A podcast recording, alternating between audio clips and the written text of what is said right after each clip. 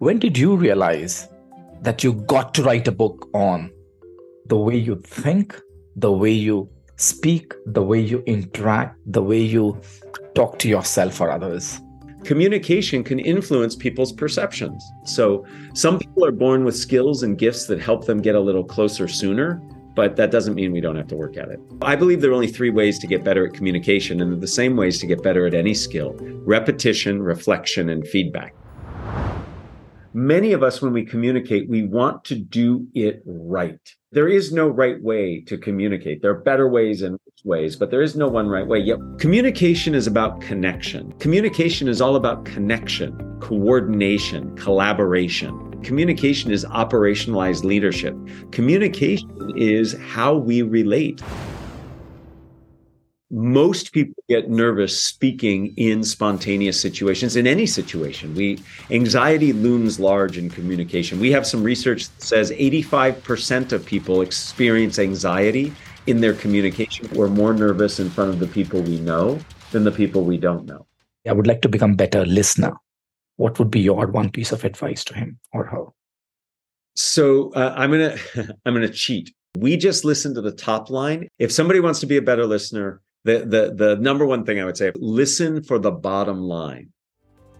What does it mean to be an exceptional communicator? What separates those who converse with confidence from those who crumble under pressure? In today's episode, ladies and gentlemen, of the xMonks Drive, we have with us the communication expert, Matt Abrahams. Welcome in today's show. This is your host, Gaurav Arora. Communication is not just a skill, it's an operationalized leadership, as Matt puts it. How we speak and listen shapes our presence. So the question is what mindsets unlock confidence and connection? How do we cultivate grace under pressure? What's the key to making others feel truly heard and special? Get ready for a wealth of potent insights from Matt's book. That's fascinating, isn't it? Think faster and talk smarter. Matt is truly one of the greats when it comes to communication skills. So get ready to take some notes. This is gonna be gold.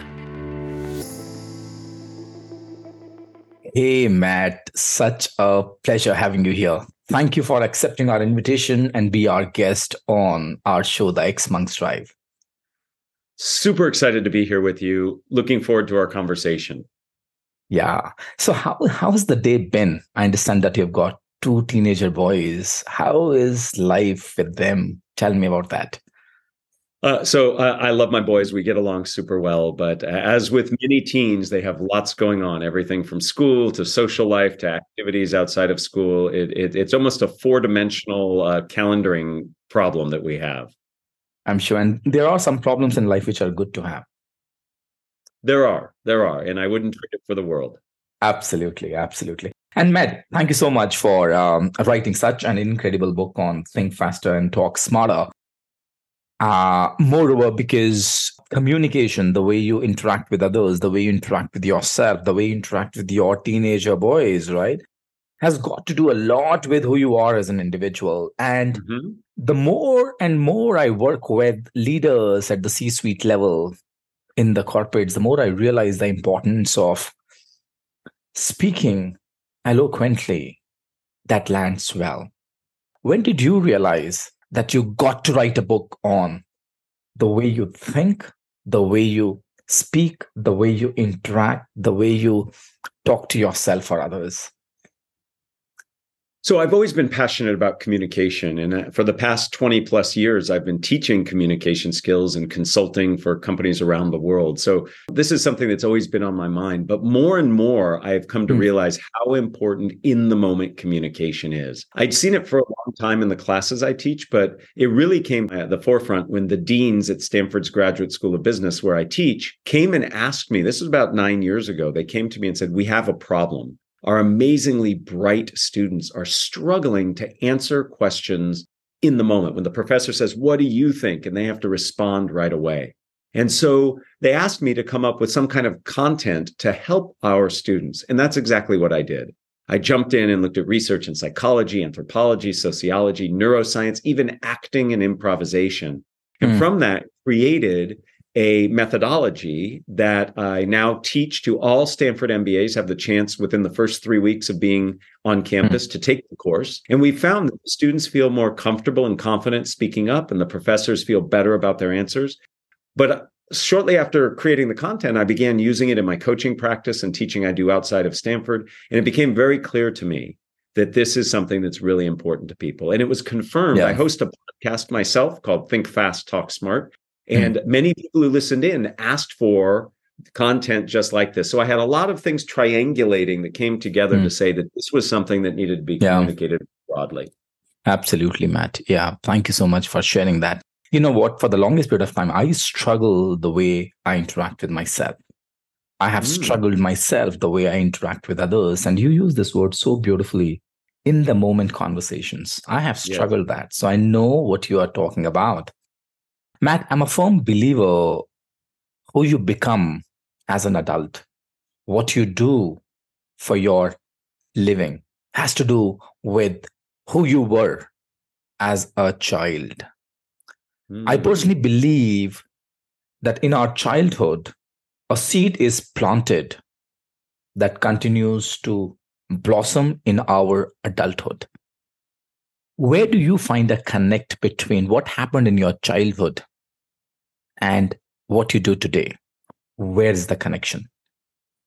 Uh, well, so there are lots of connection points uh, for me.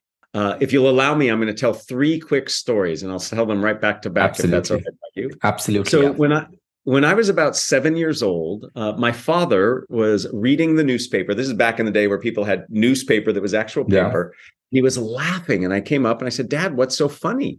And he showed me a comic strip he was reading, and the comic strip was a a picture of a father with his arm around his young son, looking at the store that the father clearly owned. And across the store was a sign that said, going out of business sale. And the caption was, Someday, son, this will all be yours. And I, I didn't understand it. I, I didn't understand how is this possible? The, the store's going out of business. My father said, No, no, no, no. That's a ploy, a trick that they use to get people to come in because they think they'll get good deals. And I started thinking, hmm, communication can influence people's perceptions. Not hmm. more than a year later, my mother insisted that we have a garage sale. That's where you put all of your stuff stuff out in your yard and people in the neighborhood come by and buy it. And where I grew up, everybody had garage sales all the time. It was nothing new. But my mother insisted that my brother and I spell the signs that announced our garage sale wrong. And we inserted the letter B in garage, which makes garbage. So while everybody else was having a garage sale, we were having a garbage sale. And fascinatingly, we sold more stuff that weekend than anybody else in the neighborhood. And to this day, my mother thinks it's because we misspelled it and people noticed it. I think people thought we were stupid. Doesn't matter. Again, I learned that through the way we communicate, the language and words we use can influence people. Hmm. And then finally, uh, several years later, when I was in high school, I was asked to speak at a speech tournament. My teacher essentially assigned me to do it. And I was giving a speech on something I was passionate about then, still passionate about now, which is the martial arts. And I was giving a speech on karate. And I was so nervous because uh, the parents of my friends were the judges. My friends were in the room. The girl I liked was in the room. I started my speech with a karate kick, but I was so nervous I forgot to put on my special karate pants that have a little extra room in them. I yeah. ripped my pants from zipper to belt buckle. Hmm. And what that taught me in that moment is just how the impact of anxiety can influence our communication. So those yeah. three stories in my early childhood absolutely influenced what I do today. So I agree with you that it's a big deal and many of us focus on that. Yeah. This is so interesting for me in all the three examples that you spoke about while you were um, seven years, the example of the garage and the garbage sale and yes. the karate uh, kick that you spoke about. Interestingly, you spoke about influence and you did not speak about your language, the way you interact with others can manipulate others as well. You chose to stick to influence. You know, you can use your conversation, you can use the way you talk to influence people. At the same time, you can use the same thing to manipulate people as well. What, according to you, is the key difference that you've come across people who leverage this gift of communication to influence people vis a vis people who use and leverage that to create nuclear bombs and manipulate others? Well, so that's a tricky question, right? You know, those of us who study these techniques like to say that the techniques are neutral. It's the intent behind the users of the techniques yeah. that makes the difference. So, you know, in the classes I teach and those of my peers that, that teach, we talk a lot about ethics and we talk about mm. a lot of the, of the importance. And, and I, for one, believe it's critical that we alert people and teach people about these skills so that they can mm. be aware when they're being used against them. So, one mm. way to defend against some of the challenges you're talking about in terms of manipulation, uh, coercion, etc., is to become aware of what those techniques are. And that's mm. why I always teach ethics. I always teach responsibility when it comes to using these techniques. But if we don't know them, we can become victimized by them. Absolutely. Absolutely. Matt, today there is um, as I'm speaking this, I'm biting my tongue as well because it may backfire for me. And yet, let me just take a chance. Given a choice to everyone, they would love to speak on the TEDx platform uh-huh. and claim themselves to be a TED speaker. What's about TED platform that you have noticed that draws so much attention from people? Is it worth it? Okay, so those are two very different questions. So I I think opportunities like TED and there are many others around mm. uh, are opportunities for people to have a platform, yeah, a platform of people who are like-minded, intelligent, engaged people. So I think it's it's exciting to have that opportunity to share your thoughts. Mm. There's an exclusivity to it, and, and humans like to to be in places where where it's slightly harder to get into. So I think there's some of that. Uh, TED is a very important place for people to share ideas. I appreciate TED. I coach people at yeah. how to speak at TED. I, have spoken. I've done a few TEDx talks myself, um, and it's a wonderful opportunity. Now the question of is it worth it? So I'm going to answer that in two different ways. If you have something important to say, and to set your goal is the only way to get that message out is to be on a TED or TEDx stage, I think that's problematic. I think it's problematic yeah. because uh, there are lots of other important ways that we can get our messages out. Now, is aiming to be a be a communicator who can communicate confidently, competently, in a compelling manner, like somebody who does a TED speech. Uh, I think that's a good goal for everybody to have. I think everybody can work to develop their skills. So, so if by having that as a goal and it doesn't restrict you to strike striving for other ways to get your message out then I don't hmm. think it's a bad thing as long as hmm. we don't get disappointed if we don't make it. If we yeah. understand that it's in the journey and learning the skills where the value is, then hmm. I think having that as a goal is a lovely thing. Mm-hmm. Thank you. Thank you. Matt, as I mentioned, right, the more and more I'm interacting, I'm working with C suite leaders, the more I'm realizing the importance of being a powerful communicator. Mm-hmm. What according to you, defines and determines that this person is a powerful speaker, what would you consider apart from, of course, the command over language, the voice modulation, one's ability to interact, one's ability to play with silence, take pauses, and all those things which are so cliched? I'm sure there's a lens through which you look at individual and say ah this person is a powerful communicator tell us those things that only you can notice and not visible to the eyes of the general public so I, am going to challenge you on this. I don't think there's anything that I see that others don't see. I think I'm a little more sensitive to the way people mm. combine things, but we we feel this. There's no magic. I don't have a, a, pet, a mm. pair of glasses that sees something different than others. What mm. I will say is, what I think makes for a really powerful communicator is somebody who listens. I think hmm. listening is critical. Targeting messages that are relevant and specific and salient to the audience, and doing so in a captivating way making it engaging and interesting. I believe attention is the most precious commodity we have in the world today. Mm. And a good, competent, powerful speaker manages people's attention through engagement, makes the content clear, concise, and relevant, and Mm. really listens to what's needed in the moment. That's what I think makes for charisma and power in a communicator. And that's why it doesn't have to be flawless. You can make mistakes. You can you can say um and ah. You can look Hmm. away and look. down. As long as you have those essential ingredients, you can be a really powerful communicator. Yeah. Yeah. Thank you for sharing that because, you know, very often I come across people that you need to be a perfect speaker without ums and the oohs, without any filler words. And you, you need to use those powerful vocabulary, right? What I'm listening right now for as long as you are being human authentic and are able to build that genuine connections and you use the word clear, concise, and relevant for as long as that you can approach that conversation from being human perspective Mhm, mhm. you have done your job. Here's a question Had it been so simple that we would have more effective, articulate communicators in the world, which is not the case, right? Which is not the case. Eight out of 10 leaders that you meet in the corporate world, they will tell you, we would like to become better in communication. They will tell you that they would like to become better in public speaking. They would like to become better in influencing others. And communication plays a very vital role in the way you build your influence. Mm, Absolutely.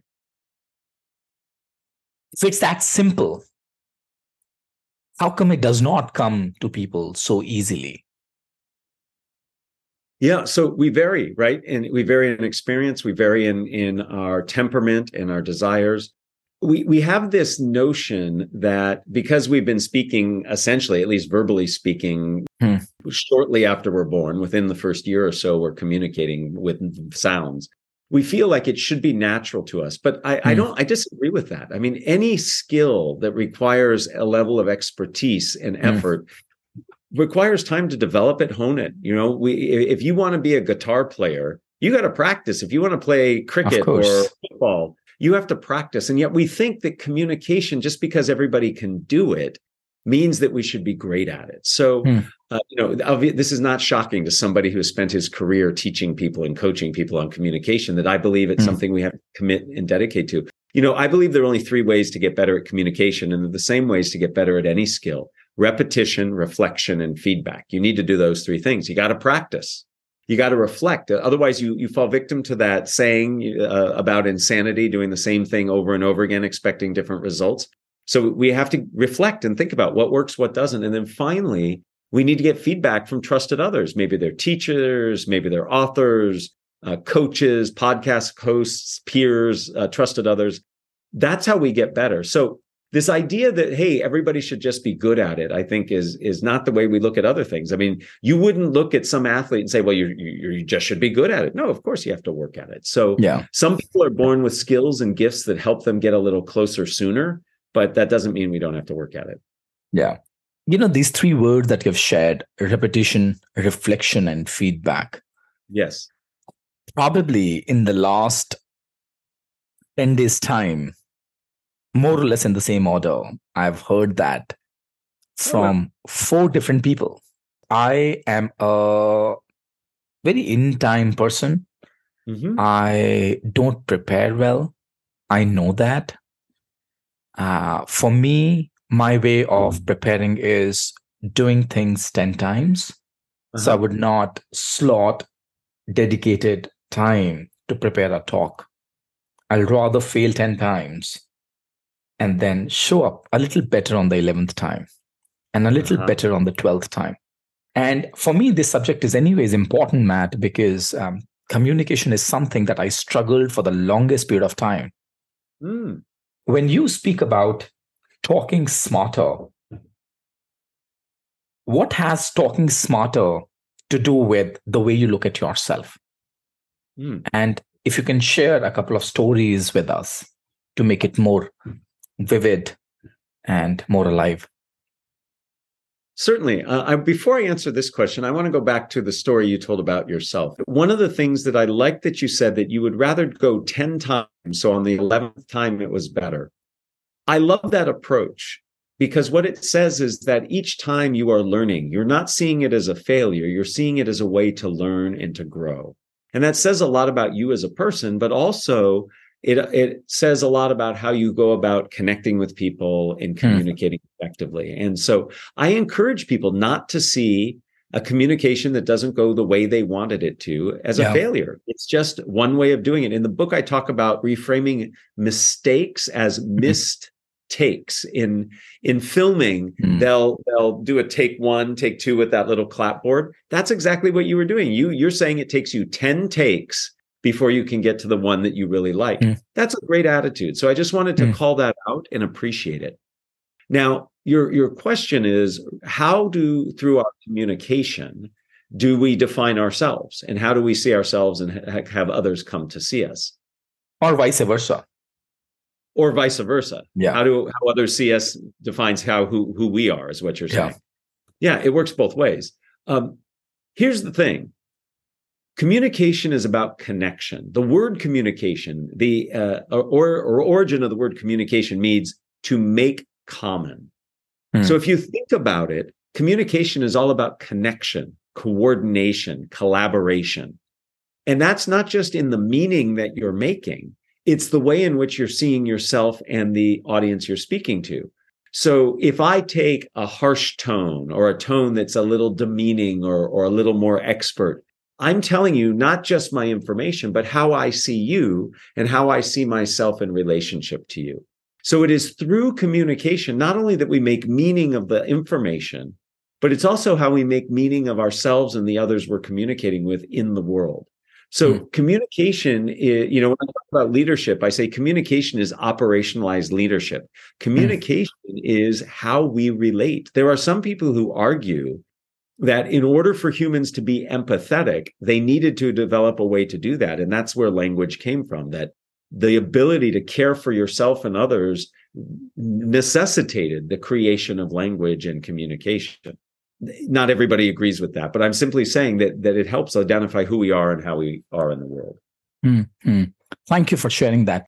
You know, in the last four conversations that I've had with different guests, I had a yes. conversation with a gentleman called Jerry Colonna. Jerry Colonna is a very dear friend. He has written a couple of books, including Reboot and the recently published book called Reunion. Okay.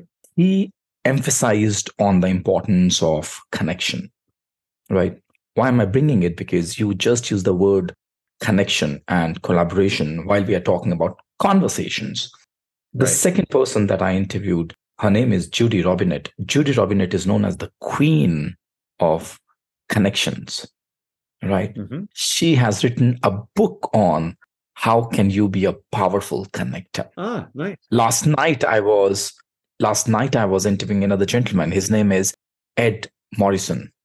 Mm-hmm. He has written a book called Strategic Doing. And I asked this question from Ed. Ed, helped me understand what is the difference between strategic thinking and strategic doing? And one of the key points that he emphasized on is the importance of deep conversations.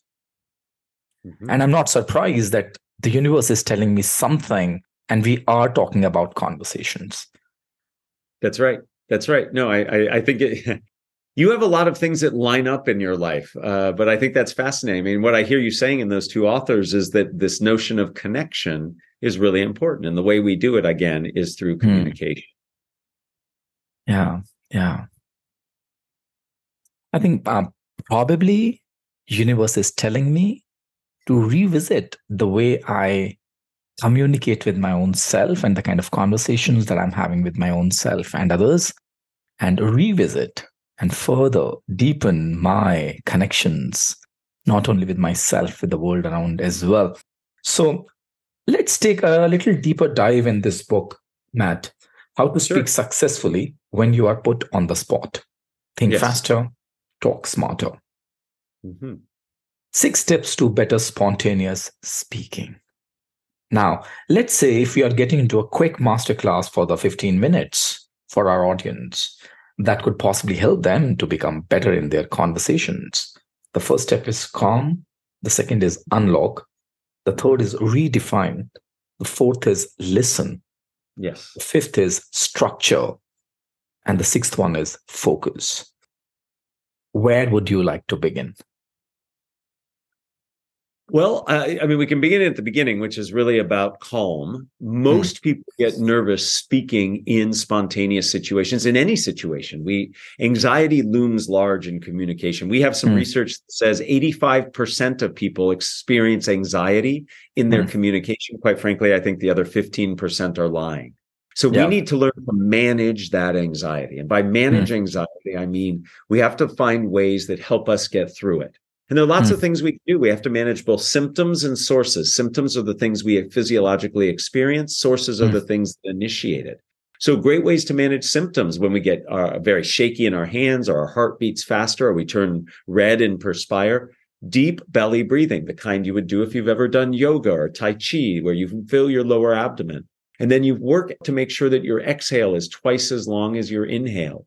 Yeah. If you do these things, it will help you to calm your your autonomic nervous system and feel hmm. better. Mm. There are other things mm. you can do as well. Then yeah. mentally, we can do things to manage some of the sources of anxiety. Many of us feel like we're being judged and evaluated all the time. And if mm. we can remind ourselves that we are in service of our audience, that we have value to bring to the audience that we're speaking to, if we can do that, then it helps us focus externally, not internally. And that can mm. help us be uh, better at what we're doing. So yeah. there are lots of things you can do to help calm yourself down and build your confidence. Yeah.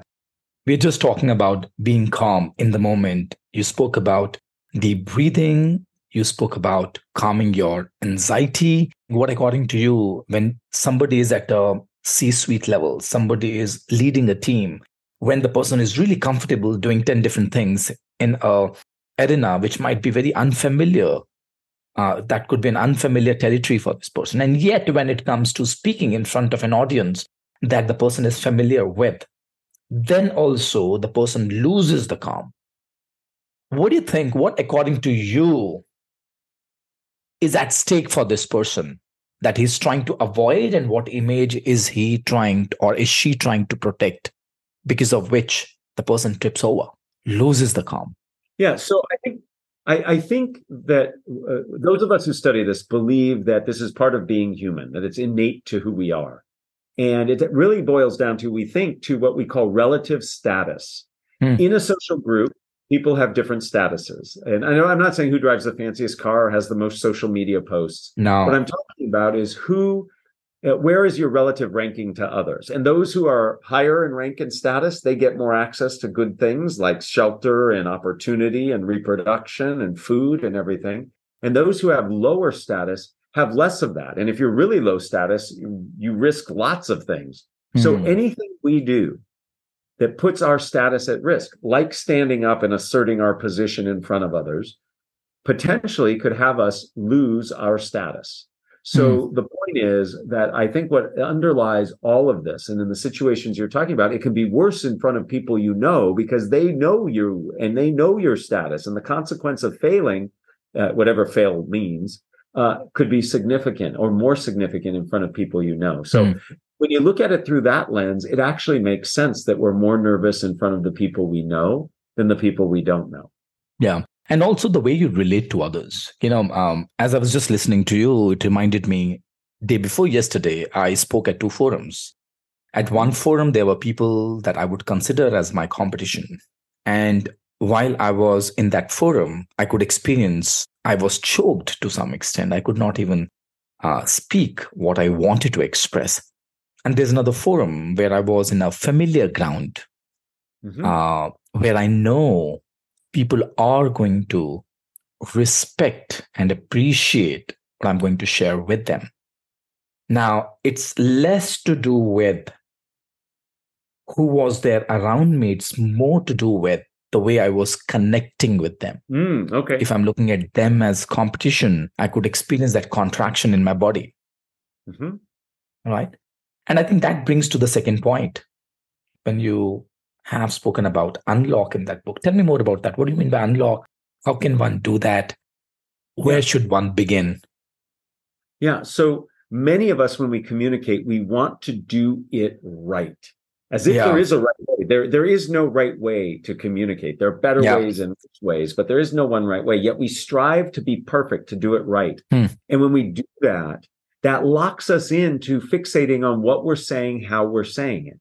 Hmm. In other words, we're leveraging a lot of our mental processing power to judge hmm. and evaluate everything we're saying, which means we have a reduced amount of processing power to hmm. focus on what we're actually saying. So when we transition or unlock ourselves from just focusing on perfection and focus rather on connection, being in the present, other focus, turning that volume down on that evaluation, we actually end up being able to communicate better. So this the unlock is to reduce the pressure we put on ourselves to mm. just get the job done rather than trying to do it perfectly. And in so doing, by reducing the striving for perfection, we actually increase the likelihood that we will do what we're doing very well.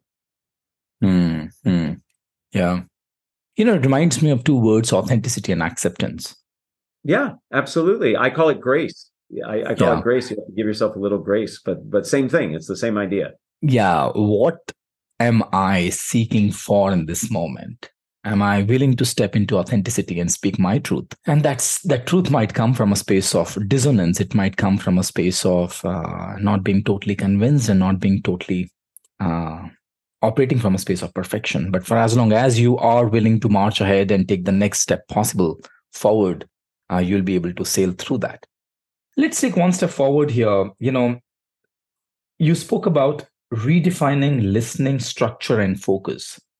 Mm-hmm. If you can just take us through that. And interestingly, very rare I've come across uh, people, Matt, and very rare I've come across um, books where focusing on the audience is the last step. You know, every time when I speak to people, or every time when I speak to consultants, the communicator, communication coaches, they start their journey from knowing your audience really well.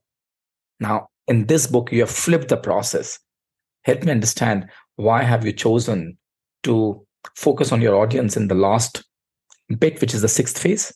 And please take us through the third, fourth, fifth, and sixth phase. okay, let me catch you up. So uh, let me answer your first question first.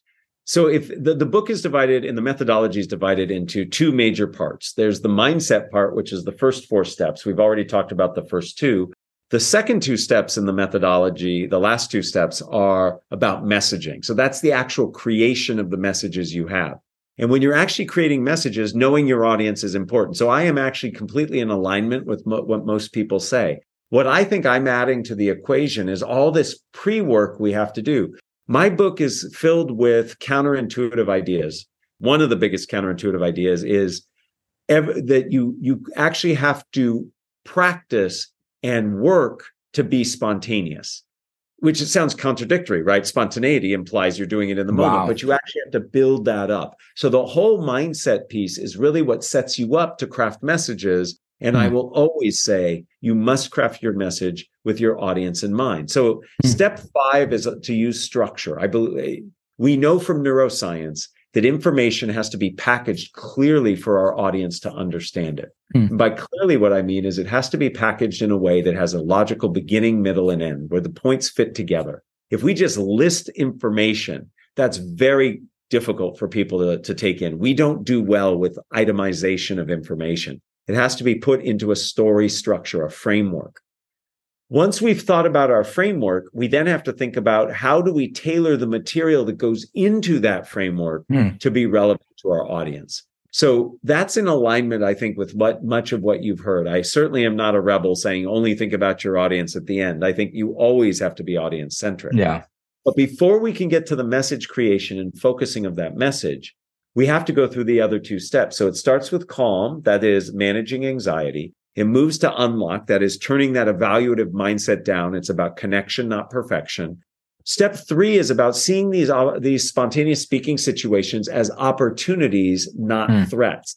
Many of us feel that when we're put on the spot, that it is a challenge to us personally and we get defensive, we get tight, our, our tone yeah. becomes very harsh and curt. If we see it though as an opportunity to extend, to expand, to connect, then that changes how we approach it. mm. And then the fourth step is listening. Before mm. you can craft a message, you have to really listen in depth to understand what's needed. Many of us listen just enough to get a little bit of insight into what the person's saying. And then we begin rehearsing, uh, thinking about our counter uh, our offers. We get in our own head without connecting to the person. So mm. you calm, you unlock, you reframe, you listen, and then you craft messages using structure. And then mm. finally, you focus. So that's Got the it. full process. Uh, being audience centric, being structured, very critical. Yeah, yeah. Thank you. Thank you so much for sharing that, Matt and calm that unlock the reframe or the redefine that you spoke about in the listening part. And interestingly, when we started this conversation, you emphasized a lot on listening. And I personally yeah. believe that uh, effective listening can elevate a conversation and can allow the person to look at the things that he has not even considered yet for himself. Right. And effectively, the deep level of listening can provide a platform for your speaker mm-hmm. that she would be able to revisit within herself that she has not yet revisited. Mm-hmm. I like the way you said that. That was very elegant. Uh, thank you. Thank you. Yeah. Matt, as much as I would want to simplify listening, mm-hmm. hey, listen deeply. I know it lands at the cognitive level, and yet does not solve, does not water the opportunity that we have to become better listeners. If somebody comes to you and say, "Hey, I would like to become better listener," what would be your one piece of advice to him or her? So uh, I'm gonna I'm gonna cheat. If somebody wants to be a better listener, the the the number one thing I would say, if I could only say one thing, is listen for the bottom line. Listen for what is the bottom line of what somebody is saying. We just listen to the top line. If we listen to the bottom line, we will connect more and listen more deeply. It's also about not just listening, but reflecting back what you hear. So I can listen intently, but if I don't demonstrate to you through what I do with my body, but also in my response, then I haven't really listened because I haven't had the opportunity to check or get feedback from you. So we also have to signal that we heard you so I can listen, but then I might paraphrase, or I might ask a question that demonstrates complete understanding, or I might share a story that parallels yours to demonstrate I understood your key point. So whenever we listen, we also have to signal that we are learning, and that's critical for for how we connect with people. Mm-hmm. So what you mentioned is listen to the bottom line rather than listening to the top line, what is being said, listening at the surface level go deeper, as deep as possible, and uh, reflect back, paraphrase, question, uh, share a story, and listen with an intent to learn something from the other person. Um, you know, when you spoke about listen to the bottom line, I can only listen to that line in the hierarchy of different lines where I am in my life, Matt. So, how can I invite myself to go deeper in my own way of being so that I can listen to the deepest possible intent of the speaker. So I think it comes down to three things. Uh, and in the book, I talk about these pace, space, and grace. You have to slow things down. We move very quickly. So we have to take time to slow down so that we can really understand what's needed in the moment. Second, we we have to give ourselves space sometimes it's physical space like i just have to get into a place where you and i can talk so i can hear you but more hmm. importantly mm. it's mental space i have to give myself permission to focus on you and not anything else in the moment and then finally grace we have to give ourselves grace and permission to mm. not only listen to what's said but how it is said and the context in which it is said and if you do all of those things together, you can hmm. actually mm. listen very well, but it takes mm. practice and you have to work on that. Yeah, repetition, reflection, and feedback. Right. That's exactly yeah. right. That's exactly right. And you can practice. I challenge all of your listeners to listen to your podcast, pause it at any point or wait till it's over, and then simply say to yourself, what was that about? What did I learn? What value do I have? Mm. And in practicing mm. that, you actually gain the skills that you need to become a better listener. Yeah. Matt, as we are coming to the end of this conversation, here's the last question for you. Yeah. What, according to you, I missed listening to that I could and ask another question that could have given a pearl of wisdom to my audience? So I so this is very subtle and it's very selfish of me. Um, I shared with you very early on when I was talking about my uh, life experience as a kid that led me to uh, what I do today. And I shared with mm. you, I said very quickly in passing that the martial arts were something that was very important to me. Mm. And in that, I think there was a question you could have asked a little bit more. Because for me personally, the study of the martial arts has been evolutionary. I have learned so much about myself and about life, about how to mm. communicate, how to connect. And uh, it's important, I think, that everybody finds some kind of physical practice. I don't care if it's walking in nature, playing mm. cricket, uh, playing a musical instrument. I, everybody should, I, I, believe, find some physical outlet that allows mm. you to learn about yourself and connect with other people. And we can learn so much from that. We get so cerebral. And if we can find an activity that is not just in our heads, it can yeah. really expand and, and help us grow into what I think are better human beings. So if there was, I think you're a fantastic interviewer. I love how you pulled together different ideas. But if I had mm. to pick one thing that I wish you would have explored a little bit more, that is it. Yeah. Yeah. Thank you for the feedback. Mm-hmm. And I would definitely reflect. And repetition is something that I do in the ways of feeling faster, feeling uh stronger, feeling yeah. again. Man, I wouldn't thank even you call so it much. failing. I would just say the way you're learning. You're learning fast. Yeah, you learning know, faster. failing yeah. is failing and learning are the same thing in my mind. Yeah, yeah, yeah. Matt, thank you so much. An absolute delight. Though it took it took us some time to get you on the podcast. That's my fault, uh, not yours. Not at all. My life no. is a little crazy, but thank there you. There is there is time. There's right time for everything. As you use the word, the pace, space, and the grace. Yes. There has to be a pace. As you mentioned, there's the right space. And then, of course, unless there is grace, we cannot bring two energies together. So thank you so much for being a wonderful, wonderful, wonderful guest. So generous in your sharing. And I look forward to having you again on this podcast to share your wisdom, your experiences, your stories. I loved your stories. I so wish we could have more time. Oh, thank you. Yours were great too. Yeah. Take care and I'll see you soon. Thank you as well. I really enjoyed the conversation. I appreciate it. Matt really brought the genius tips today. I'm going to think about that for a long time. One of his advices that says, listen for the bottom line. Big thanks to Matt for coming on this show. Words flow freely when we tune in deeply to the space between us. Messages find their natural structure when we let go of the need to be perfect. Truth resonates when we speak it with care focus, and sincerity. I'm excited to keep practicing these skills and see where they take me. How about you? What stuck with you from our talk today? What's your key insights? What's your key learning? What are you taking away? May the entire xMonks Drive listening community grow into inspired speakers and listeners who create ripples of trust, belonging, and light wherever life takes us. Ladies and gentlemen, if you really enjoyed today's episode, please follow us on Spotify and Apple Podcast and do leave a rating and a review.